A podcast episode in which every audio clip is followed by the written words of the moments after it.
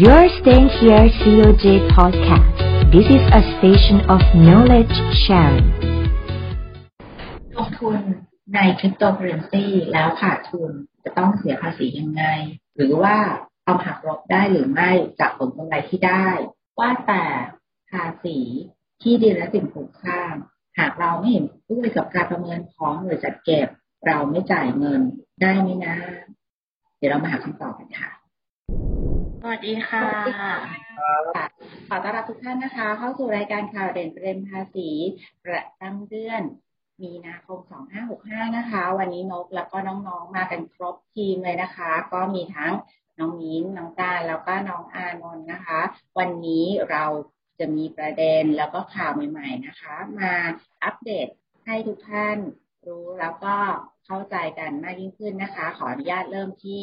ข่าวเกี่ยวกับสินทรัพย์ดิจิทัลหรือว่าคริปโตเคอเรนซีก่อนดีไหมคะเชิญค่ะน้องอานนท์ก็ทางสรรพากรนะครับได้มีการเสนอร่างกฎหมายนะครับเกี่ยวกับภาษีเงินได้บุคคลธรรมดาและภาษีมูลค่าเพิ่มซึ่งเกี่ยวกับคริปโตเคอเรนซี2ฉบับนะครับโดยฉบับแรกเป็นการยกเว้นภาษีเงินได้บุคคลธรรมดาในผลขาดทุนที่เกิดขึ้นในปีภาษีนั้นก็คือสรุปง่ายๆก็คือว่าเดิมเนี่ยถ้าเกิดเทรดคริปโตแล้วได้กำไรเราต้องเสียภาษีใช่ไหมครับแต่ถ้าขาดทุนเนี่ยก็เอามาหักไม่ได้แต่กฎหมายตัวใหม่เนี่ยจะให้สิทธิ์ในการนำขาดทุนเนี่ยที่เกิดในปีเดียวกันมาหักจากกำไรได้แล้วครับโอ้ดีเลยนะคะแล้วมีเรื่องเกี่ยวกับภาษีมูลค่าเพิ่มอะไรด้วยหรือเปล่าคะใช่ครับคือกรมสรรพากรได้เสนอร่างกฎหมายอีกตัวว่าจะออกเป็นร่างพระราชกฤษฎีกานะครับที่ยกเว้นภาษีมูลค่าเพิ่มหรือ VAT นะครับให้กับการเทรดคริปโตเคอเรนซีครับพี่นกซึ่งอันนี้จะยกเว้นเบื้องต้นจากข่าวนะครับยกเว้นให้ในช่วง1เมษายน2565นะครับก็คือ1เมษายนปีนี้ถึง31ธันวาคม2566คือปีหน้าครับก็เหมือนเป็นนโยบายในการกระตุ้นนะคะส่งเสริมให้นักลงทุนนะคะที่สนใจเกี่ยวกับพวกสินทรัพย์ดิจิทัลพวกคริปโตเคอเรนซีเข้ามาเทรดกันมากๆนะคะโดยยกเว้นภาษีมูลค่าเพิ่มให้ในช่วงระยะเวลานี้ค่ะแล้วมีเงื่อนไขอะไรเป็นพิเศษไหมคะครับก็คือเบื้องต้นเนี่ยร่างกฎหมายที่ยกเว้นภาษีเงินได้บุคคลธรรมดากับ VAT นะครับต้องเป็นการเทรดคริปโตเนี่ยผ่าน Exchange ที่ทางกลต.รับรองนะครับก็คือต้องซื้อขายผ่านศูนย์ซื้อขายสินทรัพย์ดิจิทัลที่มีการจดทะเบียนถูกต้องอย่างนี้ใช่ค่ะถ้าสมมติว่าเป็นศูนย์ซื้อขายสินทรัพย์ที่อยู่ต่างประเทศล่ะคะครับศูนย์ซื้อขาย Exchange ต่างประเทศเนี่ยถ้าไม่ได้รับรองนะครับก็จะไม่ได้รับยกเว้นภาษี2ตัวนี้ครับพี่นกครับอ๋อค่ะก็คือว่าต้องดูนะคะใครจะได้รับยกเว้นตรงนี้นะคะต้องเข้าเงื่อนไขแล้วก็กฎเกณฑ์ตามที่น้องอานนท์บอกไปนะคะทีนี้ช่วงเดือนนี้นะคะร้อนๆอย่างเมษาเนี่ยคงพลาดไม่ได้เลยกับภาษีที่ดินและสิ่งปลูกสร้างเป็นไงบ้างคะน้องมิ้นค่ะพี่นกแล้วก็ตอนนี้นะคะเข้าสู่ช่วงฤดูกาลชำระภาษีที่ดินและสิ่งปลูกสร้างประจำปี2565กันแล้วนะคะหลายๆท่านก็อาจจะได้รับแบบแจ้งการประเมินกันมาแล้วตั้งแต่เดือนกุมภาพันธ์2565นะคะแต่บางท่านจนถึงขณะนี้ก็อาจจะยังไม่ได้รับแบบแจ้งการประเมินเลยโดยเฉพาะท่านที่มีที่ดินและสิ่งปลูกสร้างอยู่ในเขตกรุงเทพมหานครนะคะทั้งนี้เนื่องจากทางกรุงเทพมหานครได้ขยายระยะเวลาชำระภาษีที่ดินและสิ่งปลูกสร้างออกไปจนถึงภายในเดือนมิถุนายน2565จากกำหนดระยะเวลาเดิมตามกฎหมายก็คือภายในเดือนเมษายนของทุกปีนะคะดังนั้นหลายท่านอาจจะได้รับแบบแจ้งการประเมินหลังจากนี้นะคะสำหรับท่านที่มีที่ดินหรือสิ่งปลูกสร้างอยู่ในเขตองค์กรปกครองส่วนท้องถิ่นอื่นๆก็ขอให้ตรวจสอบไปยังองค์กรปกครองส่วนท้องถิ่นดังกล่าวว่ามีการขยายระยะเวลาชำระภาษีหรือไม่อย่างไรหรืออาจจะยังทำการประเมินไม่แล้วเสร็จแต่ยังไม่ได้มีการขยายระยะเวลาชำระภาษีออกมานะคะเพื่อตรวจสอบความถูกต้องเพราะว่าบางครั้งเนี่ยอาจจะเป็นเรื่องของว่าทางองค์การปกครองส่วนท้องถิ่นเนี่ยส่งแบบแจ้งการประเมินมาแล้วแหละแต่จดหมายตกหล่นทำให้ทางเจ้าของที่ดินหรือสิ่งปลูกสร้างเนี่ยเข้าใจคลาดเคลื่อนไปว่ามีการขยายระยะเวลาชำระภาษีออกไปนะคะแล้วก็สุดท้ายสำหรับวันนี้นะคะพี่นพท่านที่ได้รับแบบแจ้งการประเมินแล้วหรือได้รับหลังจากนี้ก็ขอให้ไปชำระภาษีภายในระยะเวลาตามที่ระบุไว้ในแบบแจ้งการประเมินนะคะมิฉะนั้นท่านอาจถูกเรียกให้ชำระเรียกปรับตาม10%ถึง40%และเงินเพิ่มอีก1%ต่อเดือนของภาษีที่ค้างชำระและแม้ว่าท่านอาจจะไม่เห็นด้วยกับการประเมินนะคะ ยังไงท่านก็ต้องไปชำระภาษีภายในกำหนดระยะเวลาไว้ก่อนค่ะแล้วก็ดำเนินการคัดค้านการประเมินไปตามขั้นตอนที่กฎหมายกำหนดเนื่องจากการคัดค้านการประเมินเนี่ยไม่เป็นการทุเลาหรือพูดง่ายๆก็คือไม่เป็นการชะลอการชำระภาษีนะคะถ้าท่านไม่ชำระตามแบบแจ้งการประเมินเบี้ยปรับกับเงินเพิ่มของท่านเดินแน่นอนค่ะซึ่งจะเป็นภาระตามมาในภายหลังค่ะค่ะพอพี่วินพูดถึงเรื่องเบี้ยปรับแล้วก็เงินเพิ่มนะคะก็ทำให้การนึกขึ้นได้ว่าอยากจะมาแชร์ให้ทุกท่านที่ฟังอยู่เนี่ยได้ทราบเพราะว่าเมื่อเดือนที่แล้วนี่เองศาลภาษีกรกลางเนี่ยได้อ่านคำพิพากษาของศาลฎีกาที่ตัดสินเกี่ยวกับเรื่องเงินเพิ่มไว้อย่างน่าสนใจหลายๆท่านก็คงสังเกตกันมาแล้วว่าถ้าเกิดว่าคุกกี้กฎหมายภาษีเนี่ยจะรู้ว่ากฎหมายภาษีเนี่ยจะมีมาตรการในการที่บังคับให้เราไปเสียภาษีตามกำหนดด้วยการกำหนดว่าถ้าเราไม่เสียภาษีตามกำหนดจะมีภาระเงินที่ต้องจ่ายเพิ่มเติมขึ้นมาจากอากรที่เราชำระขาดซึ่งก็คือเบี้ยปรับกับเงินเพิ่มซึ่งเบี้ยปรับส่วนมากเนี่ยจะคิดคำนวณเป็นเท่า1เท่า2เท่าของอากรที่ชำระขาดแต่เงินเพิ่มเนี่ยจะเดินตามกำหนดระยะเวลาซึ่งหลายๆครั้งเนี่ยจะพบว่าปัญหาการบังคับใช้ในเรื่องของเงินเพิ่มเนี่ยมีปัญหาในทางปฏิบัติค่อนข้างมากเพราะว่าการโต้แย้งอย่างที่พี่มินได้พูดเมื่อกี้ว่าพอเราไม่พอใจการประเมินเนี่ยค่ะเราจะมีกระบวนการของการโต้แย้งการประเมินเกิดขึ้นซึ่งกระบวนการของการโต้แย้งการประเมินภาษีอากรเนี่ยอาจจะกินระยะเวลาพอสมควรซึ่งทำให้หลายๆท่านที่ไม่ทราบในเรื่องของเงินเพิ่มเนี่ยปล่อยให้ระยะเวลามันผ่านไปและเงินเพิ่มก็เดินมาเรื่อยๆตัวอย่างที่เห็นได้ชัดก็คือในเรื่องของศุลกากรเวลาผู้นำเข้า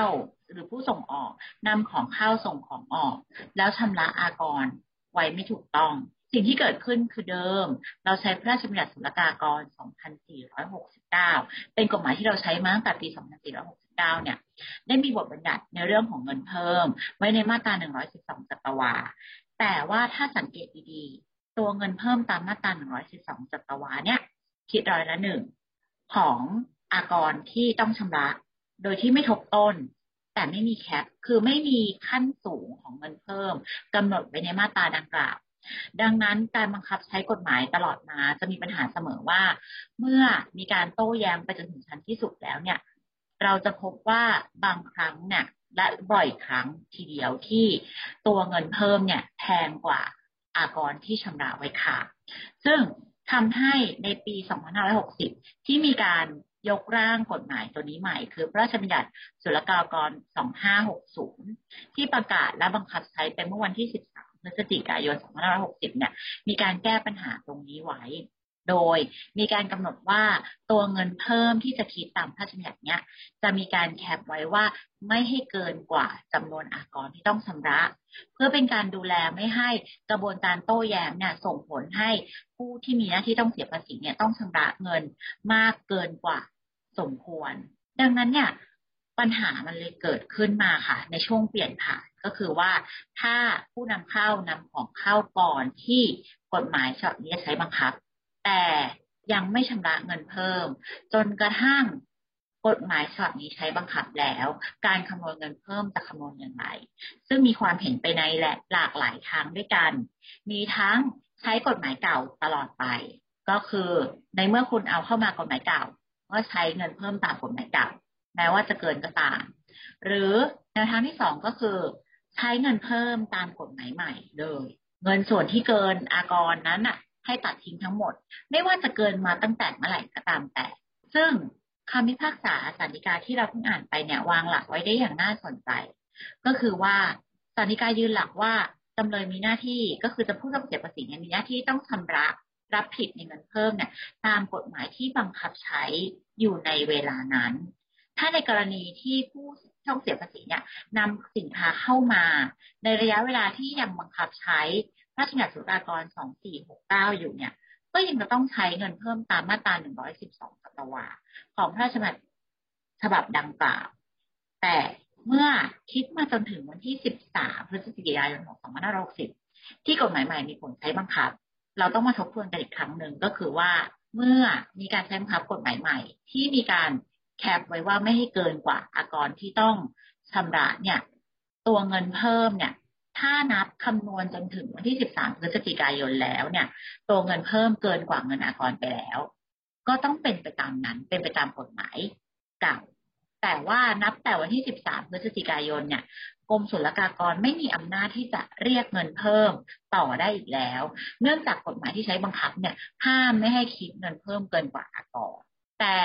ถ้านับจนถึงวันที่13แล้วเนี่ยเงินเพิ่มเนี่ยยังไม่เกินกว่าก่อนกรมศุลกากรเนี่ยก็จะยังมีอำนาจที่จะบังคับใช้กฎหมายใหม่ในเรื่องของเงินเพิ่มต่อไปจนกว่าตัวเงินเพิ่มเนี่ยจะเท่ากับตัวก่อน